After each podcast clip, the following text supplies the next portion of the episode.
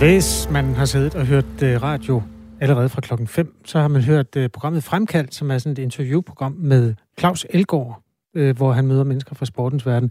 Nu er det så Radio fire morgen. Det er også med Claus Elgaard. Ja, godmorgen. Godmorgen. Senere kommer der sportsugen. Det er også med Claus Elgaard. Kære politikere, var det det, I ville, da I udbød den fjerde landdækkende radiokanal? Jeg tror det simpelthen ikke. Jeg, jeg beklager meget. Det er selvfølgelig rigtig fint, hvis man i øvrigt kan lide Claus Elgaard, ellers er det lidt noget lort. Jeg er her også. Jeg hedder Kasper Harbo. Jeg kan godt lide dig. Øhm, og Anna Philipsen, hun laver nyheder, hver gang klokken slår halv eller hel. Øhm, det, der gør de her tre timer særlige, altså, det er jo en overflyvning på nyhedsstrømmen, som den ser ud den her morgen. Øhm, vi skal en tur i den fredelige afdeling, for at sige det som det er, i skoven først. Det vrimler med kantareller, som er guld i en eller anden forstand, for de er smukke, og de smager godt, og de er jo enormt dyre, hvis man køber dem. De står bare og venter på, at vi tager dem helt gratis derude. Vi skal også se nærmere på nogle plageånder, som tidligere på ugen har sat deres aftryk i nyhedsstrømmen. Det er dem, der lyder sådan her. Der er mange store byer, der føler sig generet af dem. Der er også mange på landet. Vi skal en tur ud og møde en landmand, der har udfordringer med mågerne, og simpelthen fordi de tager maden fra de økologiske svin. Nogle gange opstår der det, man kalder sød musik. Andre gange er det bare en ren plage, og det er sket for en gademusikant i Aarhus. Manden kan nemlig kun spille én eneste melodi, og det har han så gjort i timevis. Det har betydet, at han nu er blevet smidt ud af byen. Men hvem bestemmer egentlig, hvad der er god eller dårlig musik? Det taler vi om lidt over halv syv. Sidste folketingsår var en dramatisk affære for Radikale Venstre. Der var interne stridigheder, der var sexismeanklager, der var en profil og partiformand, der gik. Der var faktisk flere profiler, da Jens Rode forsvandt også. Ida Auken. Nu begynder en politisk sæson for Radikale Venstre, og vi tager temperaturen på partiet sammen med vores politiske redaktør, Thomas Larsen. Den her morgen jagter vi også andre historier. Vi øh, forsøger at perspektivere, at der er flere indlagte. Øh, nu rundede indlæggelsestallet i coronastatistikken hundrede i går. Det nye er, at det er primært folk mellem tyve og fyrre, der ligger på hospitalet i den kategori. Hvad der ellers udvikler sig i løbet af morgenen, skal vi også nok følge op på. Husk, du kan skrive til os med en sms til fjorten fireogtyve. Start din besked med R fire og et mellemrum. Det danske sommervejr har den seneste tid vist sig fra sin mest varierede side. Sol, regn, så lidt regn, og så en enkelt solstråle mere. Man kan også bare sige, at det er business as usual, når man snakker dansk sommer. Ikke det bedste strandvejr, men der er dog noget, der stortrives i det her vejr. Lige nu er det nemlig sæson for svampe og særligt kantareller, som også kaldes for skovens guld, og de har et virkelig godt år. Og der er faktisk penge at spare, hvis man vil lave en svampetur. Hvis man skal købe en pakke kantareller i en dagligvarebutik, så kan man nemt komme til at betale femogtredive kroner for en pakke med hundrede gram. Men i skovbunden, der er de jo ganske gratis. Marianne Ries, du er naturformidler, og du har allerede observeret, at der er rigtig mange kantareller i skovene i år. Først, Marianne Ries, godmorgen. Godmorgen. Hvor mange flere kantareller, og jeg skal nok lade være med at afkræve dig et eksakt tal, men hvor mange flere kantareller er der i år øh, end normalt? Øh, jeg har oplevet, der er rigtig mange derude. Altså, øh, kantarellerne, ligesom andre svampe, det varierer jo for år til år, helt afhængig af vejret. Men allerede i år, der har jeg øh, i juni måned, øh, der fangede, eller fanget, det, det kalder man det jo ikke, der, der fandt jeg de første kantareller. Og der var rigtig mange, men i særlig starten af juli, der var det sådan noget med at fylde en kurv, øh, en hel kurv inden for en time, så var kurven simpelthen fyldt op med kantareller. Og, og det, er, det er ikke hver år, at det går så hurtigt. Så kom der jo varmen og tørken, og, og det kan svampen ikke så godt lide. Men på grund af den her varme, og nu har vi jo så haft vand i et par uger, så pipler de frem igen simpelthen derude. Så der er rigtig mange derude, og det er ligesom, når man først får øje på dem, så er det ligesom sådan en guld over. Øh, der sådan lyser op på stien næsten helt, kan man være heldig at finde. Øh, og andre gange, så skal man lige ned og rode lidt, fordi de vil gerne gemme sig lidt ude i siderne. Sådan gerne under lidt mos og lidt, man kan finde dernede. Så hvis man roder lidt, finder en, så er det med at rode lidt videre, for så kan man være heldig at finde nogle flere dernede. Så der er masser derude lige nu. Marianne Ries, jeg, det... jeg, jeg, vil, jeg vil lige sige, Marianne Ries, du, du har ret. Hvis man skal ud og fange kantareller, så er det en helt anden problematik. Ja. Ja. er, det, er det simpelthen vejret, der er skyld i den gode nyhed, kan man vel godt tillade sig at kalde det, der er mange? Ja, det er i hvert fald en rigtig stor årsag til det. Svampe er meget afhængig af vejret, og især af vand. Men mange, især kantarellerne, de vil også have varme. Så, så det har en indflydelse. Og hvis det hele, selvfølgelig hvis det regner for meget, fuldstændig, så kan det også regne væk øh, næsten, ikke? Men altså højsæson for kantareller, det er nu, den starter. Og så hele vejen næste måned til to, øh, også for de andre svampe. Så det er nu, hvor det begynder at pible frem derude. Og, og så skal man selvfølgelig være opmærksom på, øh, når man skal ud og samle, så er der jo lige nogle få ting, man skal være opmærksom på. Hvis man ikke er vant til at samle svampe, så skal man jo ikke bare gå ud og fylde en kurv, og så gå hjem og sige, det her det ligner det, jeg tror det er, og så tager man det med hjem. Der er det vigtigt, at man ligesom øh, er hundrede procent sikker på, hvad det er, man tager i kurven og tager med hjem og spiser. Fordi der er det fascinerende med svampe, der findes jo bare i Danmark tusindvis af svampe. Men ud af de der mange, mange tusind svampe, vi har hjemme, der er der måske et par hundrede eller sådan noget, der, der kan spises. Og ud af dem, så er det måske kun en fjerdedel, der er værd at spise.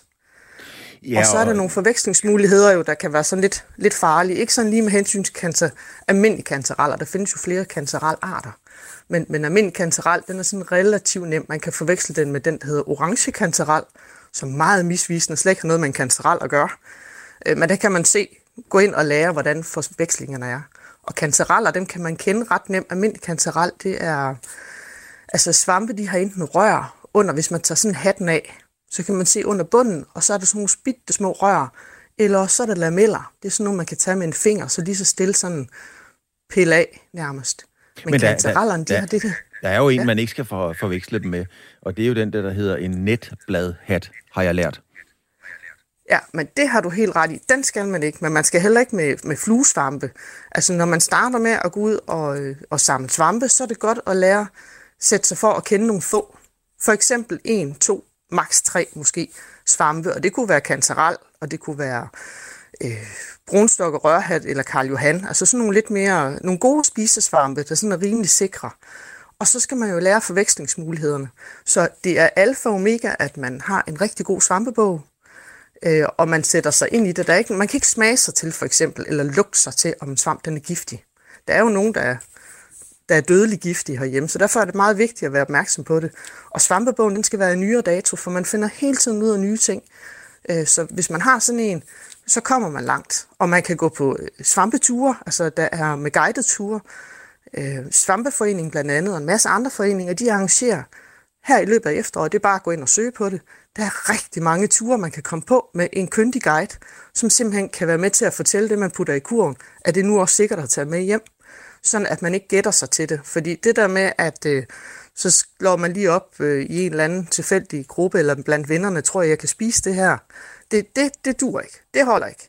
Man, øh, man er nødt til at, at prøve at lære nogle få først, og så kan man udvide det løbende.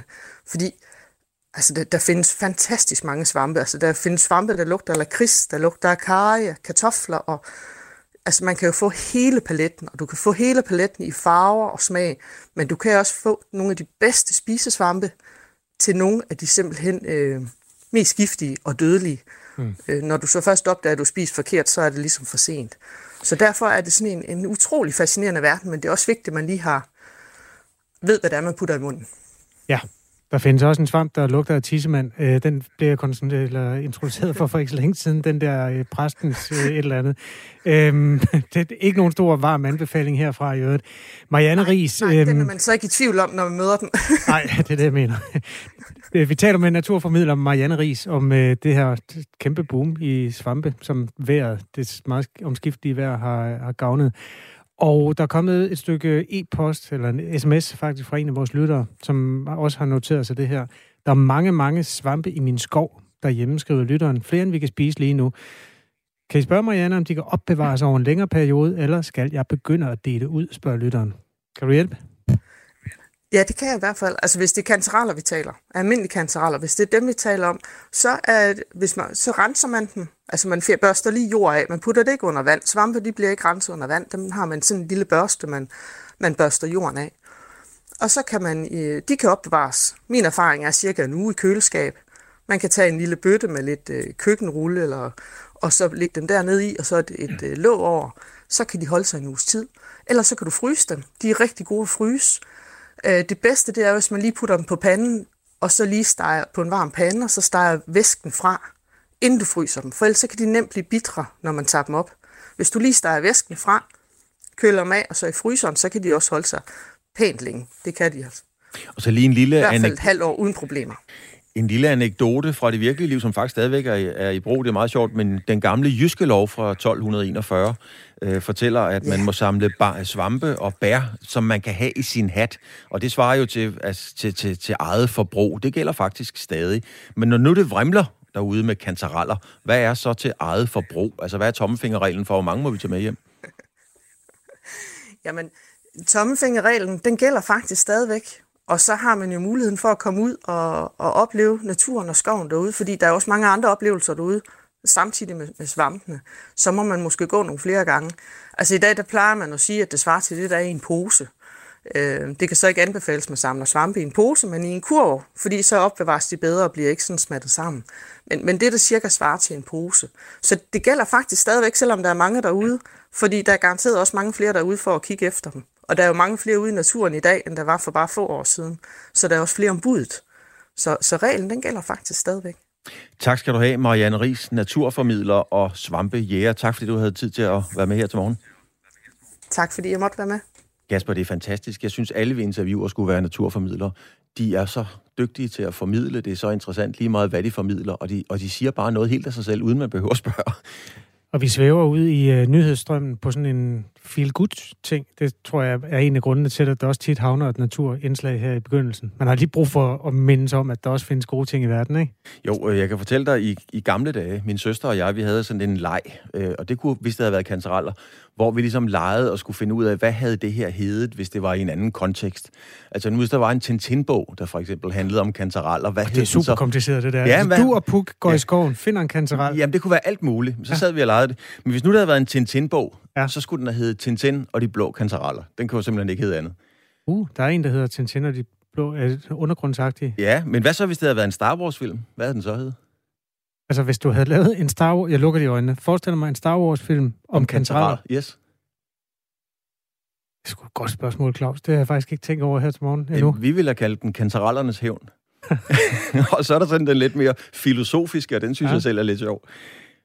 Tænder kantareller på svampebob.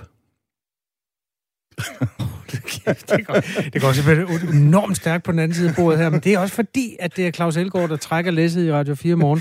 Hvis du lyttede med fra klokken fem, så har du hørt ham i sports, eller i øh, Fremkaldt. Nu er der tre timers øh, Radio fire morgen, og senere altså sportsugen, også med Claus Elgaard. Øhm, godt, fedt. Husk at købe en hat, hvis du var ude og samle kantareller. Du må fylde den. Ja, og så husk endelig ikke at forveksle dem med dem, der er giftige, fordi det er noget værre rod, og det skal man virkelig øh, være opmærksom på. Ja, den allerbedste huskeregel er vist nok at undgå lamelsvampe, hvis man vil øh, lade være med at slå sig selv ihjel med Præcis. svampe. Altså, der findes ikke rørhatte, der kan slå et menneske ihjel. Så hvis man starter med dem, kan det ikke gå værre end galt. Men der er nogen anden, der smager elendigt. Klokken er atten minutter over otte. Nej, over seks. Øhm, du lytter til Radio fire morgen. Nu skal vi et andet sted hen i naturens verden.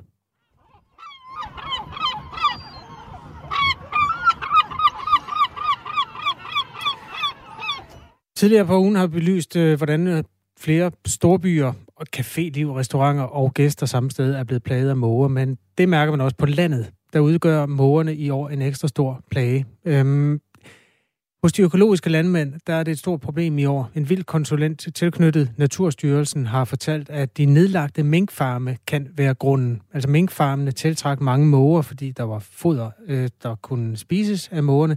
Nu er minkfarmene, som alle ved, nedlagt, og mågerne søger andre steder hen. Vores reporter Stefan Axelsen tog en tur ud og besøgte gårdejer Bertel Hestbjergs økologisk, økologiske svinelandbrug, der øh, befinder sig i nærheden af Holstebro i Vestjylland. Man skal godt nok lige holde øje med, hvor man øh, træder sin, øh, sin sko hen her, når man kommer fra storbyen og har hvide sneakers på. Ja, ja, ja. Ja, det er også usmart. Det beklager. Det gør ikke noget. Bertel Hestbjerg, du har jo syv ejendomme, hvor du driver økologisk svinebrug her i Idom. Ja. Nu står vi på en af dine ejendomme her, hvor der er masser af søer og masser af unger, ikke mindst også ja. øh, lige nu. Og øh, grunden til, at jeg er her, det er jo fordi, at det ser jo meget idyllisk og rart ud, og det er ikke fordi, der er så meget op i luftrummet lige nu. Øh, her tænker jeg specifikt ja. på måger, fordi det er jo det, vi skal tale om. Ja. Men øh, det er der typisk mange dage, altså masser af måger. Ja. Hvor stort et problem er det? Jamen det er slemmere, fordi de har lukket de her minkfarme. Så der er kommet et, et voldsomt pres. Når vi gør ting som minkfarm og frilandsgrisefarm, der gør, at det er ekstra fedt og nemt at være måge, så eksploderer bestanden jo.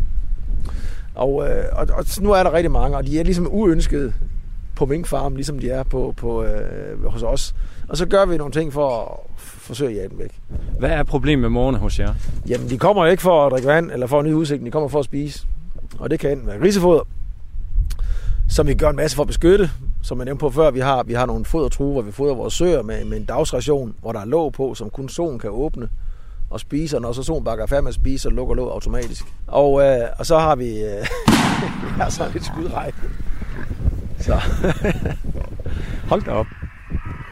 Hvad er det? Det er et fugleskræmsel. Sådan lidt intelligent fugleskræmsel, der kan... Der sidder sådan nogle øh, lyttelapper. Der, og så er der selvfølgelig noget computergrej koblet på, men med, hvor som kan, kan finde ud af, hvad for nogle fugle er det der i området. Og hvis der så kommer noget her, der sidder noget, som minder om en måge, eller, eller nogle af de fugle, som den kan genkende, så begynder den at advare på det sprog. Det vil sige, hvis det er måge, så taler på mågesprog, så siger den noget i retning af, at øh, I skal ikke komme her. Vi er nok i forvejen, eller det er farligt, eller et eller andet. Og så er der sådan en øh, kompressor også koblet på, som så puster den der orange dukke op. Det kan også være, der lige er et skud. Den kan holde sådan en mark som det her fri for fugle. Og så er det også det, når så søerne føder, det gør de i sådan nogle de hytter her, øh, så, så kan der godt, specielt når det er rigtig varmt, så kan de små grise godt søge ud af hytten, selvom de kun er en halv dag gamle. Eller solen kan da finde på at fare uden for hytten og ligge i skyggen inden træerne. Og hvis vi ikke finder de der nyfødte grise, før, før mågerne gør, eller især ravnene, så kan de også hakke dem ihjel. Hvilke konsekvenser har det, at du nu øh, har den her form for, ja, blandt andet mågeplage? Jamen, øh, det, altså, der, der er en rent økonomisk. Det kan man begynde at regne på øh, og komme op med nogle ret store tal, hvor meget vi mister i foder til mågerne. Hvad taler vi af tal der så? Jamen, det er sgu svært at sige. Altså, jeg, jeg ved ikke, om vi mister foder for en halv million om året. Øh, det gjorde vi i hvert, hvert fald, inden vi fik... Øh, fik styr på det her med, med, med at beskytte fodret noget bedre. Når man nogle gange har besøg af tre eller fem tusind måger, så, så igen, jamen, de kommer ikke for at drikke vand eller nyde udsigten, som jeg sagde, så de kommer for at æde. Hvor meget sådan en måge egentlig spiser, det ved jeg ikke, men, men der er der nogen, der før har skudt en måge, der har været forbi en grisefarm og ser, at der ligger faktisk ret meget foder i sådan en, en mågemave. Så, så øh, det er svært at vurdere.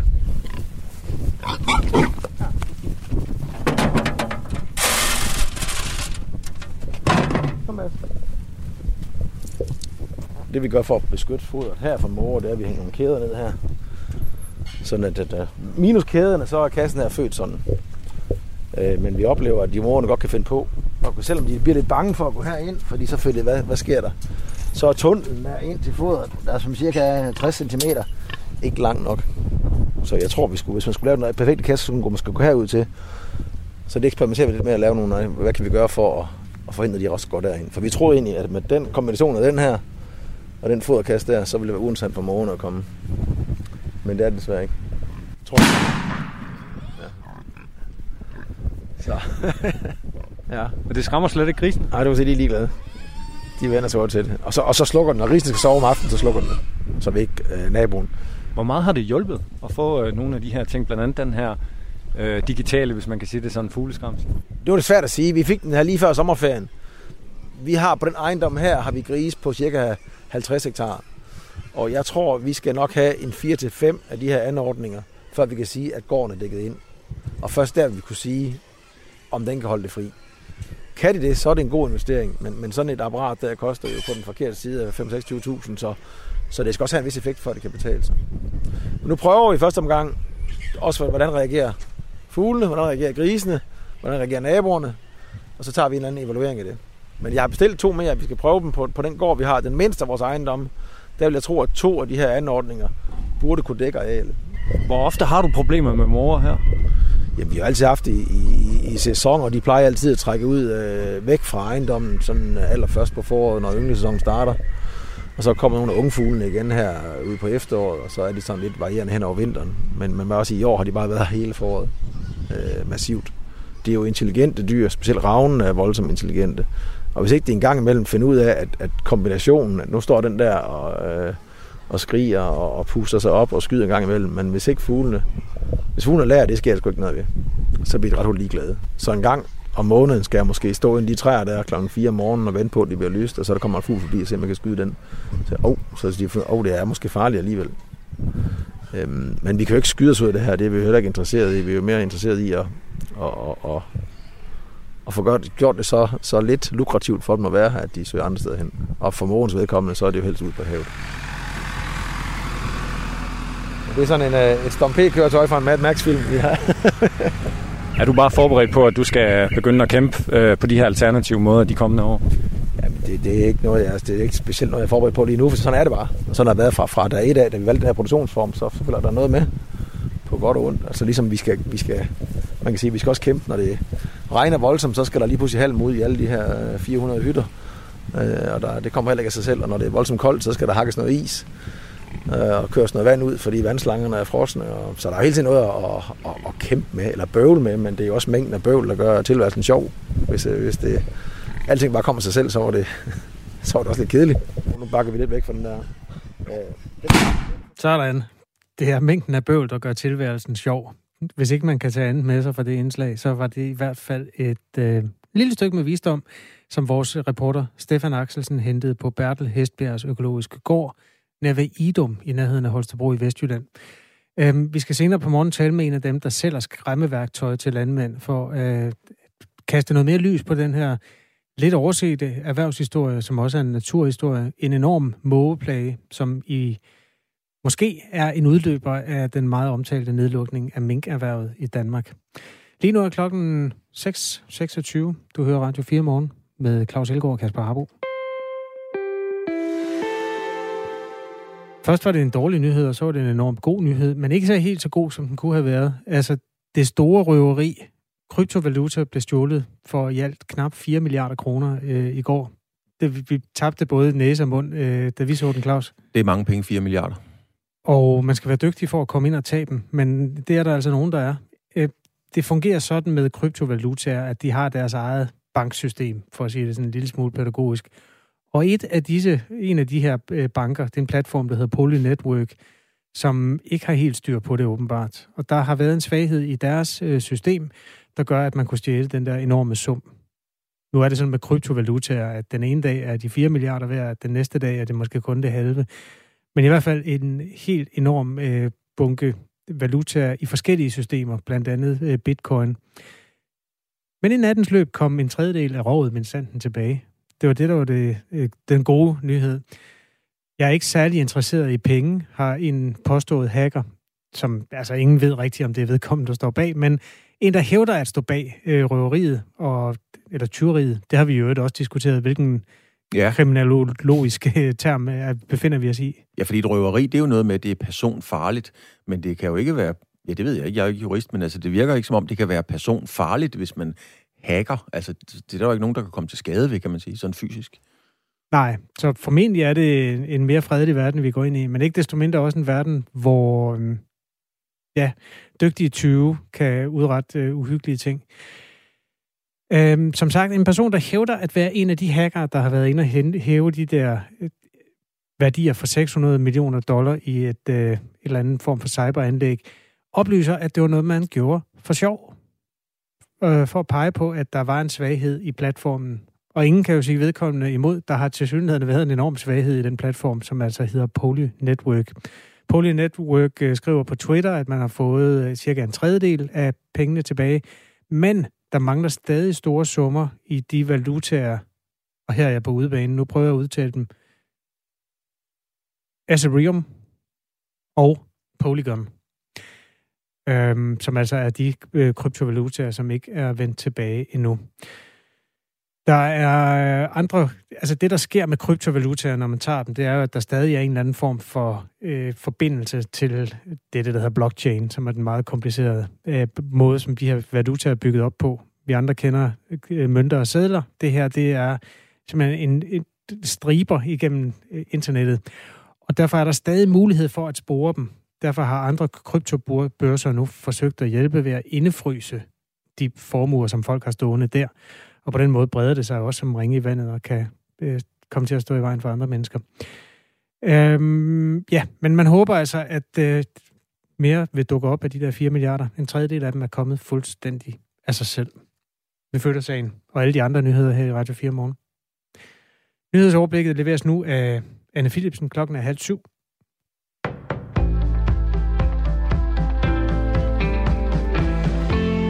Danmark tilbyder nu at evakuere afghanske tolke og andre lokalt ansatte afghanere, der har hjulpet Danmark. Det er et bredt politisk flertal blevet enige om i aftes. Udenrigsminister Jeppe Kofod oplyser, at man i første omgang vil evakuere femogfyrre lokalt ansatte. Det siger han her til T V to.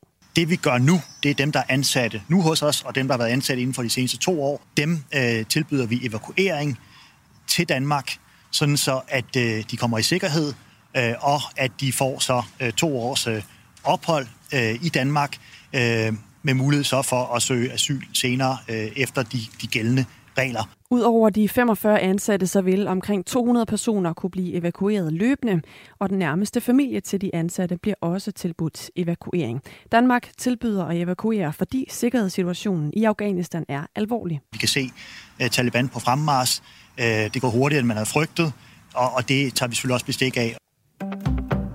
Radikale Venstre vil investere milliarder i lærere og pædagoger, sådan lyder det nu fra partiets leder Sofie Carsten Nielsen. Partiet foreslår konkret at investere en komma fire milliarder kroner om året i flere og bedre lærere og pædagoger. Pædagoger og lærere har en fuldstændig afgørende rolle i vores samfund. Det tror jeg, at vi er mange, der sådan anerkender egentlig og godt ved. Og alligevel så er det nogle af de uddannelser, som sådan er blevet skåret på. Forslaget er en del af partiets folkeskoleudspil, og det kommer i forbindelse med, at der er sommergruppemøde for Radikale Venstre i dag. Partiet foreslår at bruge otte hundrede millioner på at sikre, at femoghalvfjerds procent af personalet i dagtilbud er pædagoger. fem hundrede millioner skal gå til at løfte lærer- og pædagoguddannelserne, og så skal hundrede millioner kroner bruges på efteruddannelse af dagplejere, mener altså Radikale Venstre. Enhedslisten og flere borgerlige partier er klar til at fjerne coronavirusets særstatus som en samfundskritisk sygdom, når vi rammer efteråret, det skriver Jyllandsposten i dag. Thomas Sand har set nærmere på historien. Enhedslistens coronaordfører Peder Hvelplund mener, at det er tid til politiske overvejelser om at deaktivere epidemiloven. Med det nuværende billede og forudsat, at der for eksempel ikke kommer en ny variant, har jeg svært ved at se andet end, at vi kan deaktivere epidemiloven i løbet af efteråret og senest omkring nytår, siger han til avisen. Samtidig ser han for sig, at massetestsystemet udfases i løbet af efteråret i takt med, at flere bliver vaccineret og coronapasset udfases. Testsystemet skal erstattes af spildevandsovervågning. Synspunktet støttes af de konservative. Når vi kommer i slutningen af september eller starten af oktober, er vi der, hvor covid er en smitsom sygdom, ligesom kyssesyge og falsk strubehoste. Så der bør vi ophæve coronas særstatus og fjerne regeringsbeføjelser på coronaområdet, siger de konservatives sundhedsordfører Per Larsen, som tager forbehold for, at en ny variant, der er endnu mere smitsom, dukker op. Og det fortalte Thomas Sand her. Det har tilsyneladende haft en effekt, at Storbritannien besluttede at fraråde folk under fyrre år at få coronavaccinen fra AstraZeneca. I hvert fald så har britiske forskere ikke registreret et eneste tilfælde af den sjældne bivirkning med blodpropper, siden beslutningen blev taget. Det viser et nyt studie fra et britisk forskerhold. Ifølge studiet har femogfirs procent af alle, der er blevet ramt af blodpropsymptomer efter vaccinen med AstraZeneca i Storbritannien, været under tres år. Men siden at man altså valgte at stoppe med at tilbyde folk under fyrre år vaccinen, så er øh, antallet af sager med bivirkninger begyndt at falde, viser studiet. Den nordvestlige del af landet får perioder med skyet vejr, regn og byer. I resten af landet mest tørt vejr med nogen sol og temperaturer mellem atten og treogtyve grader. Det var nyhederne på Radio fire med Anna Philipsen.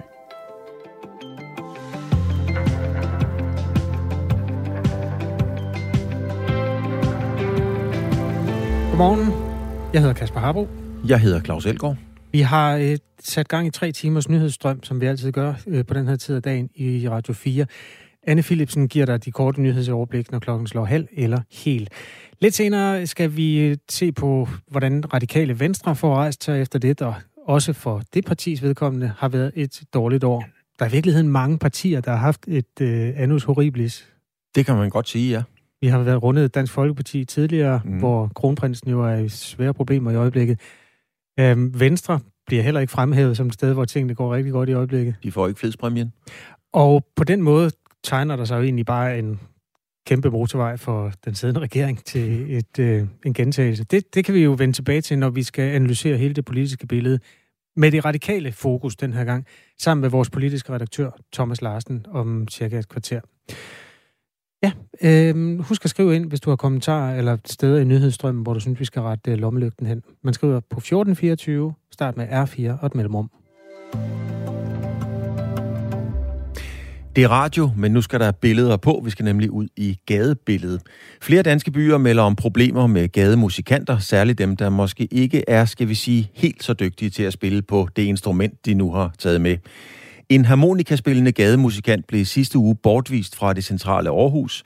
Han skulle ifølge anmelderen have spillet den samme melodi i tre til fire timer. Radio fires reporter, det er Emil Mortensen, har været på gaden for at finde gademusikanten med det smalle repertoire. Jeg er blevet sendt ud på gaden i Aarhus for at finde øh, harmonikaspilleren, der kun kan spille én melodi. Og øh, det skulle angiveligt være Despacito. Det eneste signalement, jeg har gået efter, det er, at det skulle være en seksogtredive-årig øh, romansk mand. Nu vil jeg gå ud og finde ham og se, om, øh, hvordan hans melodi lyder, og om det, øh, om det i virkeligheden lyder så slemt. Jeg starter min søgen her ved, øh, ved pølsevognen på Banegårdspladsen. Øh, har, har du set en... Øh, En øh, seksogtredive-årig romansk mand, der spiller på harmonika og kun kan spille Despacito. Ja, for en lille måneds tid siden, der stod han over under balkinen her ved Burger King i, var det to eller tre dage træk, og spillede det nummer sådan i et par timer der. Det var sådan lidt innoverende at høre på, vil jeg sige. Jeg er ude og lede efter en, øh, en harmonikaspiller, der kun kan spille et nummer på sin harmonika. Han er der. Du går derhen, og så op, der plejer han at sidde op. Ja, så hen af der, så op forbi H og M. Hver fire fem forretninger op, der plejer han at stå og spille, det er rigtigt nok. Jeg har allerede kigget foran H og M, øh, som, øh, som der blev henvist til, men der er han desværre heller ikke at finde i dag. Jeg, øh, jeg håber, vi kan finde noget, finde noget et andet sted. Og vi finder senere ud af, om vores reporter, reporter hedder det Emil Mortensen, øh, finder frem til gademusikanten, der ikke må spille i Aarhus. Og de stemmer, du hørte i, i indslaget her, de kom i øvrigt fra Luna og Kim Petersen, der er fra Pølsevognen, der står på Banegårdspladsen i Aarhus. Men det er som sagt ikke kun i Aarhus, at der er problemer. I flere af de større danske byer har der været en udfordring af den kaliber i årevis. Eksempelvis fortæller cityforeningerne i både Aarhus og København, at gademusikanterne er et problem for byens butikker. Det kan betyde, at butikkerne mister kunder, fordi folk kan ende med at gå en kæmpe bue udenom det område, hvor musikanten spiller, hvis det ikke er noget, der er interessant eller er en positiv oplevelse. Så, så det kan faktisk have nogle konsekvenser, der rammer butikkerne på økonomien. Og sådan her siger Maja Jensen, som er direktør for København Commerce and Culture. Og Kasper, vi kan jo godt spørge lytterne, hvad, hvad de synes om, øh, om det her. Ja, fordi jeg delte faktisk, jeg lagde også mærke til den der krimi-historie i sidste uge, og delte den på sociale medier. Altså, at politiet simpelthen har smidt en mand ud af byen, fordi han kun kan et nummer på sin harmonika.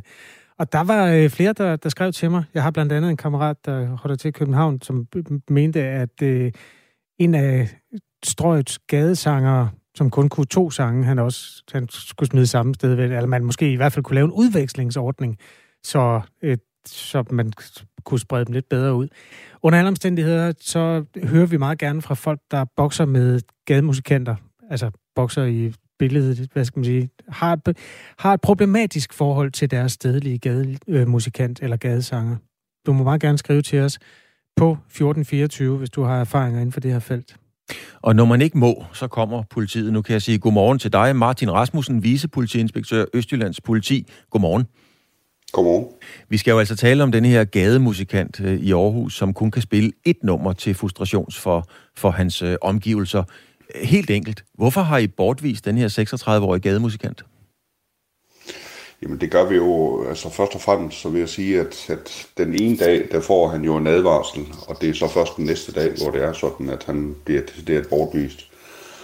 Øhm, I forhold til, til lige nøjagtigt den her sag, så er det jo et spørgsmål om, at det vi tolker som, øh, som noget, det er til gene, det er når vi får anmeldelser fra enten de omkringboende eller forretningsdrivende eller nogen i området, og det er så det, vi har fået i det her tilfælde, og derfor vi reagerer på det.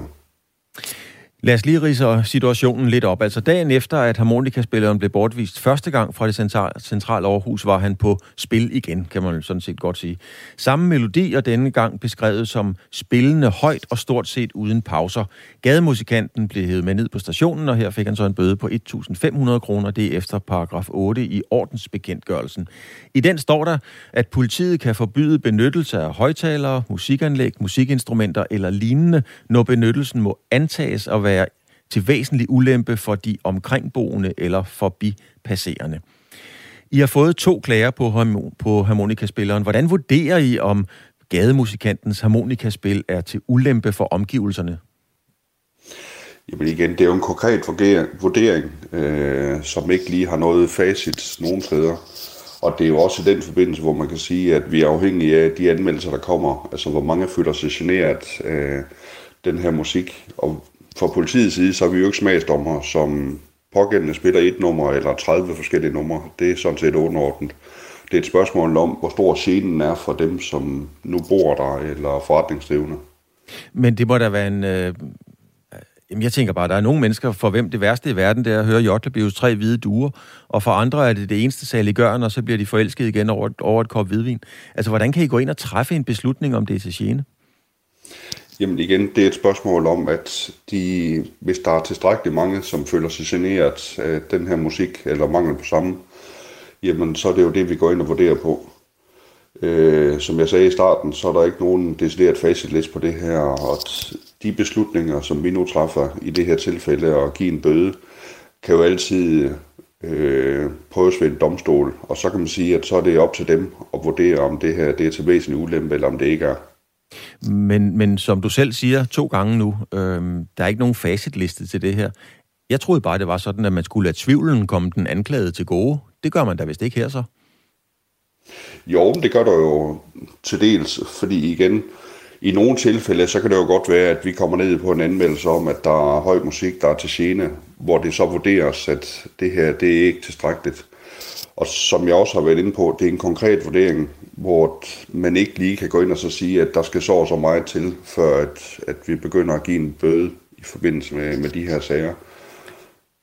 Mens vi belyser det her sammen med Martin Rasmussen, der er vicepolitiinspektør ved Østjyllands politi, er der kommet et stykke post fra Bjarne Holm i Hillerød, der skriver, at østeuropæiske tiggere er en kedelig konsekvens af arbejdskraftens frie bevægelighed. Og så skriver han noget mere om sit forhold til E U. Øhm, men den der med, at det er tiggeri, Martin Rasmussen, bliver det betragtet som sådan? Fordi man må jo ikke tigge. Nej, det gør det ikke. Altså man kan sige, at det, det der er afgørende i, i de her sager med betleri, det er jo, om der er en modydelse. Og i det her tilfælde, hvor man står og spiller et, et stykke musik, så bliver det karakteriseret som en modydelse. Det vil sige, at, at man giver den, der giver en, en mønt, noget den anden vej, og det er jo så i det her tilfælde et, et stykke musik, så derfor så bliver det ikke defineret som betleri. Okay. Vi har talt med en håbefuld musiker, der hedder Patrick Thomsen, der forsøger at bryde igennem med sin musik, og han prøver at få gennembrud og opmærksomheden ved at spille på gader og stræder. Han har spillet omkring hundrede koncerter, hundrede koncerter i det centrale Aarhus, og han fortæller, at han kun er blevet fjernet to gange. Så det kunne jo tyde på, at det gør en forskel, hvor god en gademusikant er, altså hvor godt han eller hun spiller, når der skal vurderes, om personen må spille netop på gaden eller det sted. Altså, altså prøv lige igen at fortælle, hvad for en betydning har kvalitet på, hvorvidt man må spille på gaderne i, i Aarhus? Fordi når man hører den her håbfulde musikers historie, så tyder det jo på, at han spiller godt, han må gerne. Jamen for vores vedkommende, så gør det ikke nogen forskel. Altså igen, vi... Øh beror os en og alene på, hvor mange anmeldelser vi får på, om det her det er til gene eller ej. Det kan jo så godt være, at for dem, som nu står og hører på musikken, at det gør en forskel. Men for vores vedkommende, så er der lighed for loven. Det vil sige, at vi reagerer på de anmeldelser, som vi får. Martin Rasmussen, vicepolitiinspektør Østjyllands Politi. Tak fordi du havde mulighed for at være med her så tidligere om morgenen. Selv tak. Og nu skal vi så tilbage til vores søgen efter den romanske harmonikaspiller, vi altså leder efter ham med det ene nummer på repertoiret, og forsøgte at få afklaret, om det faktisk lyder helt så skidt, som det nu også er meldt op.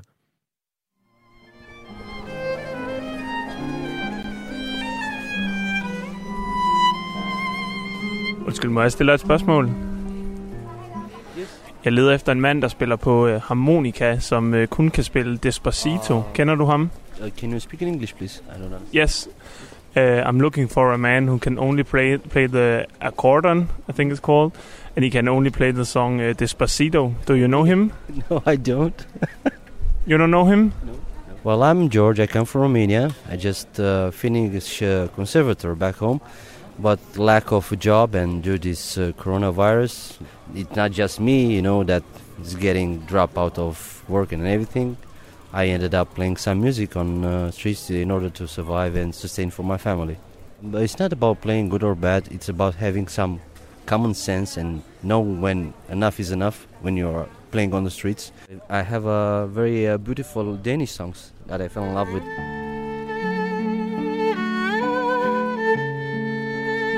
Det var så øh, mødet med en øh, gademusikant, der virkede til, at han kunne spille lidt mere end én sang, og faktisk heller ikke oplevede de helt store problemer. Vi går videre i vores færden.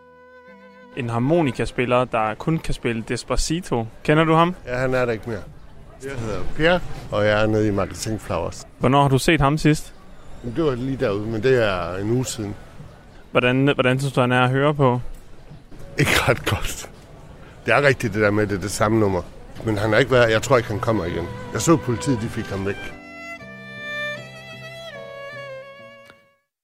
Og det lykkedes altså ikke for vores reporter Emil Mortensen at finde den seksogtredive-årige harmonikaspiller, som nu er på jagt efter et andet sted at spille og underholde. Men altså et meget øh, gribende interview i virkeligheden i mellemtiden med en øh, anden rumæner, som vi hørte i indslaget her, der er konservatorieuddannet, og så simpelthen bare for at finde en levevej, går ud og dyr, altså, kører noget kunst af. Det, det lød enormt godt, det, det der. Lød, det lød, synes jeg jo, meget, meget smukt. Det er jo meget, jeg kommer lige i tanke om en lille anekdote. Sangeren Allan Olsen, han siger jo, at en gentleman, en gentleman, det er en mand, der kan spille banjo, men som ikke gør det. Ja, så er jeg gentleman. Nå, vi kan sige godmorgen til dig nu, Morten Scheirup Larsen. Godmorgen. Du er gadesælger, du er fra Aarhus, og du mener ikke, at den seksogtredive-årige gademusikant skulle være bortvist. Hvorfor skulle han have lov til at spille på gaden, når nu der er nogen, der mener, at han er til gene for dem? Altså, nu synes jeg, at jeg møder mange mennesker, der er til gene, men det betyder ikke, at de skal væk fra strøget af. Øhm, jeg synes, man skal passe på med ikke at ligge under for en folkestemning. Jeg ved, jeg står nede på gaden og sælger øh, på Christiansborg og Ravste, og øh, jeg hører mange forskellige gademusikanter, ja, af forskellig kvalitet, og ja, jeg har også hørt ham, og ja, det lyder ikke særlig godt. Men, men altså, det er en mand, der arbejder for sit øh, levebrød, og kunne holde ud og spille den samme sang igen og igen i fire timer. Jeg synes, jeg faktisk kræver en indsats. Og øh, han kæmper for sit levebrød, ligesom ham der den anden romanske musikant. Og øh, det synes jeg sådan set er meget prisværdigt. Så fordi nogen brokker sig, du må også huske, der er mange, der ikke har brokket sig. De siger bare ikke noget. Så synes jeg, man skal passe på med at lægge under for en folkestemning, og så bare være fremme af gaden for andre mennesker, der spiller med, der sagtens spiller masser, masser af musik, hvilket jeg synes, der er fedt. Men jeg synes, man skal passe på med at gøre den der forskel. Mm-hmm. Men nu siger du selv øh, meget klart, det kunne jeg ligesom høre, at han, nej, han spiller ikke ret godt. Øhm, han kæmper for sit ja. levebrød. Det bør man. Alle mennesker have respekt for folk, der kæmper for deres levebrød. Men omvendt kan man jo også sige, måske er han også med til at tage levebrød ud af munden på nogle andre, forstået på den måde, at hvis han generer, og folk tænker, nej, der gider vi ikke sidde og drikke en kop kaffe, nej, der gider vi ikke gå ind og købe et par nye sko, fordi ham der, det kan vi slet ikke holde ud. Øh, er det ikke et argument, som, som er med til at sige, okay, så må vi trods alt gøre et eller andet? Ja, bortset fra, at man skal ikke altid tage sandheden i verden ud af et kommentarspor på Facebook. Øhm Og hvem der lige er sur nok til at brokke sig til politiet. Der er altid et stille flertal, eller i hvert fald et stille, en stille gruppe, som ikke nødvendigvis brokker sig, ikke nødvendigvis skiller en mand ud, for at kun kunne spille en sang på Facebook, og derfor så skal han deporteres til et andet land. Altså, jeg synes, det, det er fuldstændig håbløs måde at se verden på, fordi at, at dømme ud fra, at nogle få brokker sig, det synes jeg er forkert, når man er jo rent faktisk må kunne konkludere, at han kan leve af det. Det vil sige, at der faktisk er nogle mennesker, der synes, det er hyggeligt. Og der faktisk er nogle mennesker, der giver ham penge, men dem hører vi for lidt. Morten Jarlov Larsen, øh, der er post fra en mand, der hedder Poul, der skriver, for mange år siden, der huserede Sangersøren på strøget i København. Sangersøren, han var øh, som dreng, der sang han de første linjer i Kim Larsens Joanna, og blev... Ja, det, det var så det ene rigtig etablerede hit, han havde. Og så stillede han sig på strøget og sang. Og Poul, han skriver, at det var så forfærdeligt, at jeg begyndte at gå den anden vej. At det er bare en dokumentation ja. om, der er mennesker, der bliver simpelthen nødt til at fravælge det. Jeg, jeg har faktisk en historie, jeg selv synes er endnu federe. Okay, kom med. min, min lillebror, han bor i København, og han har fortalt om en mand, som, som går for, i kontorområderne, ikke på strøget, men rundt omkring kontorområderne, og sørger for at spille, synge sig utroligt dårligt, at de giver ham penge for at gå. Og jeg synes faktisk, at et eller andet sted, så kan jeg sgu godt lide, når der er nogen, der bryder normerne og gør noget andet. Altså, vi kan alle sammen stå og lave en eller anden pæn kop kaffe og leve op til en masse kriterier om, hvordan man lever rigtigt, eller spille en masse fantastiske sange og sådan noget. Men nogle gange, så er det bare nogen, der ikke kan det. Og jeg synes også, de skal have en chance i livet, andet end inde på kontanthjælp. Og ham her gik simpelthen rundt i dine kontorområder, strængte sig højt, skrålede sig højt og understregede med at gøre det mere elendigt, end det nogensinde har været før. Og det levede han faktisk af. Hold kæft, jeg synes, jeg, det er fedt. Jeg synes, altså, vi har forskellige leveveje, og vi skal ikke alle sammen være revisorer eller lave kaffe. Og jeg synes, det er super fedt, at man finder sin egen vej. Jeg tror, vi vil gøre, ligesom man sagde i tv i gamle dage, vi lader billedet stå et øjeblik. Morten Tøjrup Larsen, kædesælger i Aarhus. Tak skal du have. Ja, uh, sms'erne, der er kommet ind, er kommet på fjorten fireogtyve. Skal butikkerne bestemme, hvem der er på gaden? Spørg Frank. Øh, ja. ja, hvad forlanger han for at stoppe? Er der også en, der spørger om, hvad forlanger han for at stoppe? Ja, det, man skal ikke tro med at gå, man skal tro med at blive. Øh, skriv bare, den her den kan godt leve lidt længere, men vi skal lige videre til det politiske billede. Men altså, har du erfaringer med gademusikanter eller holdninger til, om de skal væk? Har du haft en rigtig plageånd lokalt? Eller en, der egentlig bare forsøgede tilværelsen? Så lad os bare få den anekdotiske evidens ind på sms'en. Start med R fire og et mellemrum og send den til fjorten fireogtyve.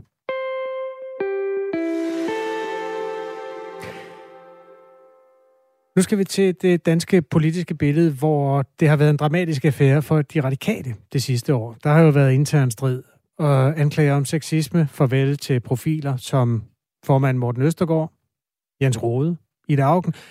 Og nu starter en ny sæson. De radikale har forud for deres sommergruppemøde i dag meldt ud, at man ønsker Christiansborg ned i tempo. Thomas Larsen, godmorgen. Godmorgen. Politisk redaktør her på Radio fire. Ned i tempo, hvad betyder det? Jeg tror, det der menes, det er, at man skal sætte øh, tempoet ned i selv i lovkværnen, altså i, i lovmaskineriet. Og det er faktisk en debat, der begyndte at fylde rigtig meget. Øh, statsminister Mette Frederiksen var også inde på det inden sommerferien, har jo også øh, gjort det tidligere. Der har været nogle debatbøger, der har fokuseret på det samme. Og det, der er kernen i det, hvis vi skal sådan skære ind til benet, det er, at der er flere og flere, der kritiserer, at der sker en overregulering. Altså, der bliver lavet for mange øh, love. Det bliver svært at overskue. Jeg kan huske for et stykke tid siden, der var blandt andet nogen, der fokuserede på, at en socialrådgiver, der for eksempel skulle hjælpe en borger omkring noget kontanthjælp, i virkeligheden skulle sidde og overskue altså tusinder og tusinder siders lovtekst. Og i virkeligheden havde vedkommende ikke chance for at overskue det her enorme materiale, der sådan set var blevet, var blevet lavet. Så på den måde så taler det sig ind i et uh, reelt uh, problem. Uh, der er mange uh, politikere, der sådan set også er uh, bekymrede over udviklingen. Det, der selvfølgelig er den helt, helt store udfordring, når man taler om sådan nogle ting, det er, hvad gør man ved det? Hvordan bryder man de mønstre, der betyder, at der kommer så meget ny lovgivning fra Christiansborg? Og det, der også kan gå hen og blive problemet for de radikale, det er, at hvis vi nu tales ved om et år, hvis vi forudser det, ja, så kan det altså være, at der faktisk ikke er uh, sket de store løsninger eller de store forandringer. Vi kan godt aftale for det første at tales ved om et år, Thomas Larsen. Jeg løber ingen steder i hvert fald. Øhm, for det andet, altså de radikale, der, der kommer jo også en lille undertone af noget komik, når et parti, der har været igennem så meget bøvl, siger, at nu skal, nu skal tempoet ned. Øhm, hvordan forholder man sig internt i radikale til, at det har været et år, hvor man har mistet sin formand, man har mistet øh, Jens Rode, man har mistet Ida Auken, i det, der sådan er interne fløjkrige, magtkampe, og så bare noget reguleret sexisme? Ja, hvis vi fokuserer på de interne forhold øh, hos de radikale, så må man sige, at øh, de er stadigvæk i en form for granatschok. Øh, det har været en ekstrem hård tid, øh, som du siger, i selve partiet med Morten Østergaards meget abrupte og kaotiske og dramatiske afgang, og den nye leder, Sofie Carsten Nielsen, er endnu ikke landet sådan for alvor, og partiet ligger meget lavt i, i meningsmålingerne. Men hvis man skal sætte det på spidsen, så kan man sige, at det, der har været tale om for de radikale i virkeligheden henover en årrække, det er, at de har tabt øh, tidligere tiders magtposition i dansk politik. En gang der sagde man på Christiansborg, at enten så sad de radikale i regeringen, eller også regerede de. Og det var sådan en, en talemåde, der betød, at de radikale sådan set altid sad med, med indflydelsen, altid havde de afgørende mandater. I dag, der befinder partiet sig jo i et politisk ingenmandsland. Øh, man har på mange måder fået et rigtig dårligt forhold til regeringen og Socialdemokratiet, som tidligere var en allieret, men man har også svært ved at lave et skifte i forhold til blå blok. Så derfor så kæmper de med at finde en, en politisk kurs, der skal bringe partiet tilbage til indflydelse. Mange har spekuleret i, om de radikales leder, Sofie Carsten Nielsen, har en politisk fløjt kørende i blå retning, altså over mod venstre, Jakob Ellemann Jensen, øh, om man øh, om tiden er kommet til at overveje at udskifte rød blok, hvor forholdet har været lidt køligt, med blå blok. Hvad mener du om den manøvre og overvejelserne om den? Du har fuldstændig ret. Det er en bevægelse, der er i gang, og den skyldes jo både, at Sofie Carsten Nielsen og den radikale folketingsgruppe ofte er meget, meget frustreret over samarbejdet med Mette Frederiksen og den socialdemokratiske regering. De føler ikke, at de får indflydelse nok, og på flere felter er de også uenige i den politik, der bliver ført. Problemet er bare, at i praksis så er det meget svært for radikale at komme helt over i, i blå blok, og det er der flere rigtig gode øh, grunde til. Øh, Jakob Ellemann Jensen, han har jo selv sagt, at en af forudsætningerne for det, det er, at de radikale ændrer spor i udlændingepolitikken, og jeg tror også, at de radikale selv vil få svært ved at argumentere for, at det skal være nemmere at føre altså den udlændingepolitik, de gerne vil have over i blå blok, hvis de skal til at arbejde sammen med Pernille Vermund fra Nye Borgerlige eller Christian Tulsendal fra Dansk Folkeparti. Så udlændingepolitikken, den ligger der altså virkelig som et stort og, og reelt problem. Det andet, der også kan være et problem for Sofie Carsten Nielsen, hvis hun vil den vej, ja, det er simpelthen, at der er mange af de radikale øh, vælgere, som er blevet mere, hvad skal man sige, røde i anførselstegn, og så måske heller ikke ligefrem vil belønne partiet, hvis man pludselig skifter til blå lejr. Så på den måde, der befinder de sig altså virkelig øh, under et, et, et pres, kan man sige, og, og hvor deres øh, position slet ikke er så nem at ændre på. Der er altså sommergruppemøde øh, i dag hos øh, Radikale Venstre, og der har været nogle udmeldinger op til. Leder Sofie Carsten Nielsen har også været ude med en debat om folkeskolereformen, som Radikale selv var med til at søsætte, og nu er klar til at øh, rulle tilbage. Alt det her med at gå ud med nogle politiske balloner udad til, det er jo en af øvelserne ved sommergruppemøde, fordi de ved, at øh, vi fra pressen følger os spændte med. Men hvad sker der egentlig internt i et parti? Altså meningen er vel også, at de skal tale med hinanden. Hvad sker der internt i Radikale Venstre på sådan et sommergruppemøde? Ja, hvis man skal sige det lidt skarpt, men jeg mener stadigvæk, det er en rigtig vurdering, så har de jo faktisk altså tabt en hel stribe politikere internt, der sådan har været i opposition til, til ledelsen. Og derfor så er det altså trods alt en mere samlet radikal gruppe, der, der mødes nu. Og nogle af dem, der har stået stejlt over for hinanden, det har været Sofie Carsten Nielsen og Martin Lidegaard. De to har nu fået til opgave at prøve at samle partiet, altså at lave en ny linje, som hele partiet kan bakke op om. Så på den måde er der faktisk mere ordnede forhold internt, end der har været i, i lang tid. Men det er også lige så klart, at vejen tilbage til magten, for slet ikke at snakke om regeringsmagten, den ser lang ud lige nu. Men hvis to politikere, der har haft svært ved at samarbejde, de skal lære at gøre det, er det så en god idé at gøre det på et møde, hvor der er en hel masse andre mennesker med? Altså er det ikke noget, de skulle ordne over noget kaffe? Øh... Jo, der skal man jo også være opmærksom på, at der har været rigtig, rigtig mange altså, tillidsskabende øvelser og møder internt i det radikale, og, og den proces er i fuld gang. Og der har sommergruppemøderne altså en helt anden funktion, fordi det, vi er øh, vidne til i øjeblikket, det er jo netop det her mylder af sommergruppemøder, hvor det ene politiske parti på Christiansborg efter det andet øh, mødes her efter sommeren. Og det, man så bruger de møder til reelt, det er i virkeligheden at komme med de udspil, hvor partierne, de mener, at de viser, hvad de gerne vil op opnå i den politiske sæson, øh, og også bruger øh, de her sommergruppemøder til virkelig at få highlightet og profileret deres mærkesager. Det bliver spændende at følge, Thomas Larsen. Vi, jeg vil personligt prøve at lægge mærke til det der, fordi jeg har, vi ved, at radikale er meget bevidste om, hvordan de stiller sig op, når de skal fotograferes og der skal laves interviews. Altså, hvis man ser Sofie Carsten Nielsen side om side med Martin Lidegaard øh, stillet op foran kamera, så er det for at udstråle noget forbrødring der. Er det rigtigt tolket? Jamen, det er fuldstændig rigtigt, og man kan også vente om at sige, at de har ganske enkelt ikke råd til flere personstridigheder. Nu skal Martin Lidegaard og Sofie Carsten Nielsen øh, arbejde sammen, fordi hvis de to ryger ud i nye magtkampe, hvis vi forestiller os det, så er partiet altså nede på et så lavt niveau i meningsmålingerne, at de ikke kan tåle det. Tak skal du have, Thomas Larsen, politisk redaktør på Radio fire. Sommergruppemøde altså i Radikale Venstre øhm, senere i dag. Efter nyhederne skal vi se nærmere på et andet politisk parti, nemlig Venstre, der vil prøve at finde penge til klimaet ved at skære i dagpengesatsen for nyuddannede. En politisk ballon fra formand Jakob Ellemann Jensen. Vi skal også se nærmere på de sultne måger, som i store flokke gør livet surt for folk, der driver erhverv på landet. De spiser simpelthen grisenes mad. Det her er Radio fire morgen. Nu er der nyheder med Anna Philipsen klokken syv.